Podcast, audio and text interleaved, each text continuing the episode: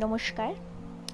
এখন পাঠ করছি, আকাশে ওড়ার স্বপ্ন ছিল যে মেয়েটার, প্রদীপ বালার কবিতা। আকাশ দেখার স্বপ্ন ছিল মেয়েটার, ছোট থেকেই আকাশে পাখি হয়ে ওড়ার স্বাদ ছিল তার। মফস্বল থেকে শহরে এলো যেদিন, জীবনে প্রথমবার কলেজ ক্যাম্পাসের সোনালি রোদ গায়ে এসে পড়েছিল। সে বুঝতে পারল আকাশের অনেক কাছাকাছি আছে। কলেজ ক্যান্টিনে একটা ঝাঁকড়া চুলের ছেলে একদিন এসে বলল, হাই, সেই থেকে আলাপ। তারও নাকি স্বপ্ন আকাশ হওয়ার।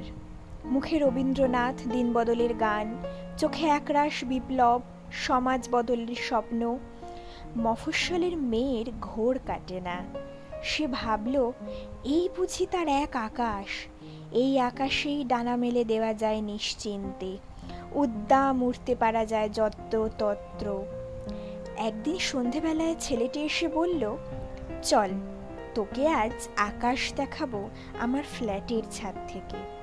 তোর ফ্ল্যাটের ছাদের আকাশ বুঝি আমার থেকে আলাদা? খিলখিলিয়ে হেসে সানন্দে রাজি হলো সে। শহরের সব থেকে উঁচু ফ্ল্যাটের ছাদে নিয়ে গেল তাকে। সেখানে ছেলেটির আরও দুজন বন্ধু অপেক্ষা করছে। তারপর সারা রাত মেয়েটি চিত হয়ে শুয়ে আকাশ দেখল। ভোরবেলা যখন তাকে ছাদ থেকে ছুঁড়ে ফেলে দিল তিনজন, সে শেষ চেষ্টা করেছিল পাখি হওয়ার। একবার উড়ে আকাশ ছোঁয়ার পারেনি। তার বদলে পরদিন খবরের কাগজের প্রথম পাতার খবর হয়ে গেল। তার পরের কয়েকদিন শহর ভেঙে পড়ল রাস্তায়। মিটিং, মিছিল, পথ অবরোধ, লাঠিচার্জ, টিয়ার গ্যাস, রাজনীতির কচকচানি, পোশাকের দোষ, চরিত্রের দোষ, সব দেখা হলো। তারপর এক সময় খবরের পাতা জুড়ে এলো আইপিএল পুজো পার্বণ, Eid, Muharram Santa Claus vote ভাষণ ফেসবুক জুড়ে সেলফি নতুন পোশাকের বাহারি লাইক দামিনী, নির্ভয়া নাকি অন্য কেউ? কি নাম ছিল তার? মনে নেই।